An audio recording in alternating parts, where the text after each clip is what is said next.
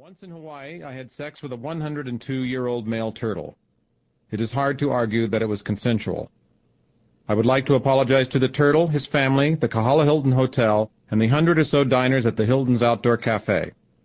I would also like to apologize to my loyal wife Karen, who had to endure the subsequent news item in the also noted section of the Santa Barbara Woman's Club Weekly.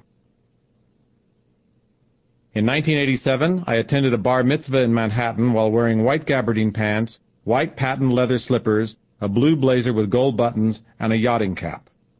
I would like to apologize to the Jewish people, the State of Israel, my family who has stood by me, and my wife Karen who has endured my 17 affairs and three out-of-wedlock children.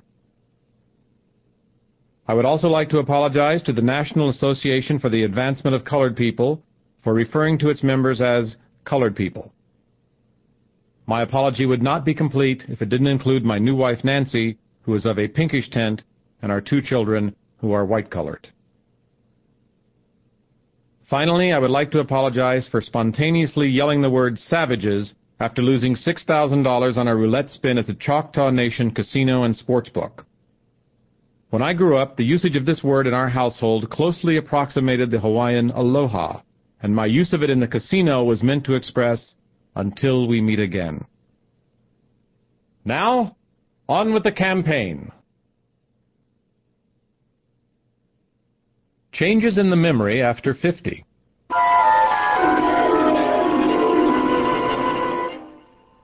Bored? Here's a way the over 50 set can easily kill off a good half hour. 1. Place your car keys in your right hand. 2. With your left hand, call a friend and confirm a lunch or dinner date. 3. Hang up the phone. 4. Now look for your car keys. Ready? The answer is your car keys are in your right hand. The lapses of memory that occur after 50 are normal and in some ways beneficial. There are certain things it's better to forget, like the time Daddy once failed to praise you, and now, 40 years later, you have to count the tiles in the bathroom first in multiples of 3 then in multiples of 5, and so on until they come out even or else you can't get out of the shower. The memory is selective, and sometimes it will select 1956 and 1963, and that's all. Such memory lapses don't necessarily indicate a more serious health problem. The rule is, if you think you have a pathological memory problem, you probably don't. In fact, the most serious indicator is when you're convinced you're fine, and yet people sometimes ask you, why are you here in your pajamas at the Kennedy Center honors? Let's say you have just called your best friend Joe and invited him to an upcoming birthday party, and then minutes later, you've called Joe back to invite him again to the same party.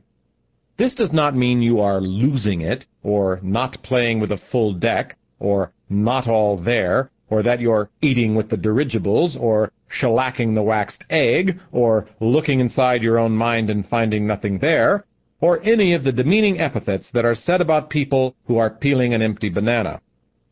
It does, however, mean that perhaps Joe is no longer on the list of things that you're going to remember. This is Joe's fault.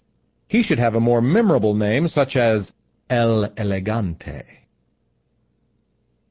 Sometimes it's fun to sit in your garden and try to remember your dog's name. Here's how. Simply watch the ears while calling out pet names at random. This is a great summer activity, especially in combination with Name That Wife and Who Am I? These games actually strengthen the memory and make it simpler to solve such complicated problems as, is this the sixth time I've urinated this hour or the seventh? This, of course, is easily answered by tiny pencil marks applied during the day. Note to self. Write article about waxy buildup. If you have a doctor who is over 50, it's wise to pay attention to his changing memory profile. There is nothing more disconcerting than patient and healer staring at each other across an examining table and wondering why they're there. Watch out for the stethoscope being placed on the forehead or briefcase. Watch out for greetings such as, Hello, you. Be concerned if while looking for your file, he keeps referring to you as one bad boy. Men should be wary if, while examining your prostate, the doctor suddenly says, I'm sorry, but do I know you? There are several theories that explain memory problems of advancing age. One is that the brain is full. It simply has too much data to compute. Easy to understand if we realize that the name of your third grade teacher is still occupying space, not to mention the lyrics to Volare. One solution for older men is to take all the superfluous data swirling around in the brain and download it into the newly large stomach, where there is plenty of room. This frees the brain to house relevant information like the particularly troublesome days of the week. Another solution is to take regular doses of ginkgo biloba, an extract from a tree in Asia whose memory is so indelible that one day it will hunt down and kill all the humans that have been eating it. It is strongly advised that if one is taking ginkgo biloba, to label the bottle memory pills. There is nothing more embarrassing than looking at a bottle of ginkgo biloba and thinking it's a reliquary for a Spanish explorer. So in summary, waxy buildup is a problem facing all of us. Only a good strong cleanser used once or twice a month will save us the humiliation of that petrified yellow crust on our furniture. Again, I recommend an alcohol-free polymer-based cleanser applied with a damp cloth. Good luck!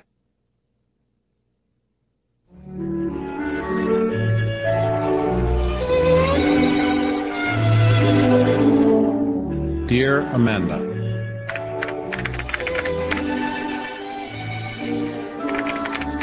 Dear Amanda, this will be the last letter I write to you. I think we have made the right decision. Thank you for your love. We have had a wonderful experience these past five months. I want you to know that our time together will live inside me in a special place in my heart. It is best if we do not phone or write. Love always, Joey. Dear Amanda, I dialed you last night because the Lucy Pie episode was on and I knew you'd want to see it. Anyway, while I was leaving a message, I leaned on the phone and accidentally punched in your message retrieval code. Sorry about that. Who's Francisco? Just curious. Joey. Dear Amanda, I realized that I still had your set of six Japanese sake cups that I bought for you on our trip downtown and was wondering when it might be a good time to drop them by. You can give me a call at the usual number, but maybe better at the office up till 7, but then try the car, or I'm usually home now by 7.45. I would like to get these back to you, as I know you must be thinking about them. This will be my last letter.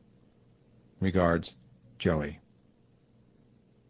Dear Amanda, It was a lucky coincidence that my cat leapt on your speed dial button last night, as it gave us a chance to talk again. Afterwards, I was wondering what you meant when you said, it's over, Joey. Get it into your head. So many interpretations. Just curious. Oh, I found myself on your street last night and noticed a yellow Mustang that I don't remember ever being at your apartment complex. Is this the mysterious Francisco I've heard rumors about? No big deal, just curious. I left one of the sake cups at your front door. It happened to be in my car. What was that loud music? With respect, Joey. Dear Amanda, This will be the last letter I write to you. I hate to hurt you like this, but I'm seeing someone new. You'd like her. Her name is Marissa. She has the same number of letters in her name as you. Incidentally, I heard that Francisco had or is having a tax problem. Should I meet with him? I'm over it all now and would be glad to help. Also, a word of warning. Latins. One woman is never enough. Just a thought. P.S. Do you have my red Pentel pen? I really need it. Page me when you get this. Joey. Dear Amanda, This will be the last letter I write to you. I'm quite upset that you changed your phone without a forwarding number. There could still be emergencies, and I'm still in possession of those fancy upholstered hangers of yours. Marissa questioned them the other day, and it wasn't fun.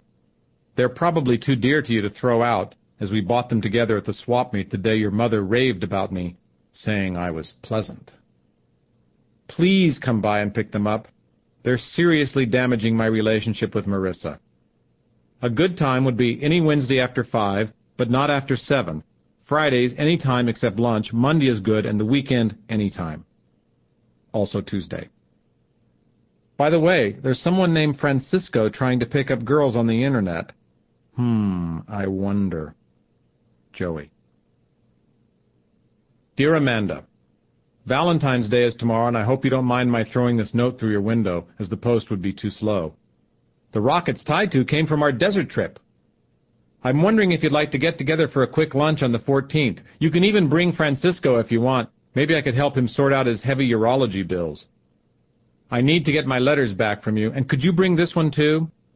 I could bring the hangers, and I also want you to have the photo of me nude skydiving. Can you let me know soon? I'm waiting outside on the lawn. This will be the last letter I write to you.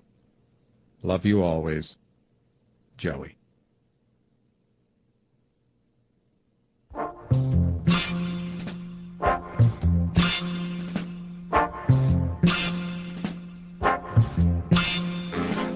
Drivel.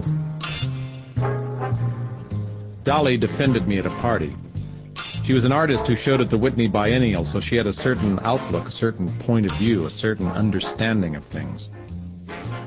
She came into my life as a stranger who spoke up when I was being attacked by some cocktail types for being the publisher of American Drivel Review. It wasn't drivel that I published, she explained to them, but rather the idea of drivel. One drink later, we paired off. She slouched back on the sofa with her legs ajar, her skirt lying between them. I poured out my heart to this person I had known barely ten minutes. How hard it was to find good drivel, and even harder to write it.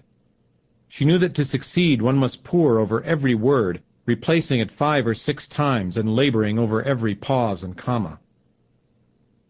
I made love to her that night. The snap of the condom going on, echoed through the apartment like Lawrence of Arabia's spear sticking in an Arab shield. I whispered passages from Agamemnon's Armor, a five-inch thick romance novel with three authors. She liked that. As publisher of ADR, I never had actually written the stuff myself. But that morning, arising with vigor that had no doubt spilled over from the night before, I sat down and tossed off a few lines and nervously showed them to Dolly.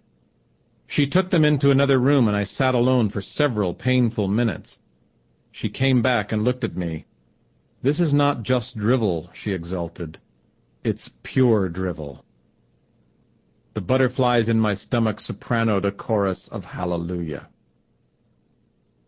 That night we celebrated with a champagne dinner for two, and I told her that her skin was the color of fine white typing paper held in the sun and reflecting the pink of a New Mexican adobe horse barn. The next two months were heaven. I no longer just published Drivel, I was now writing it.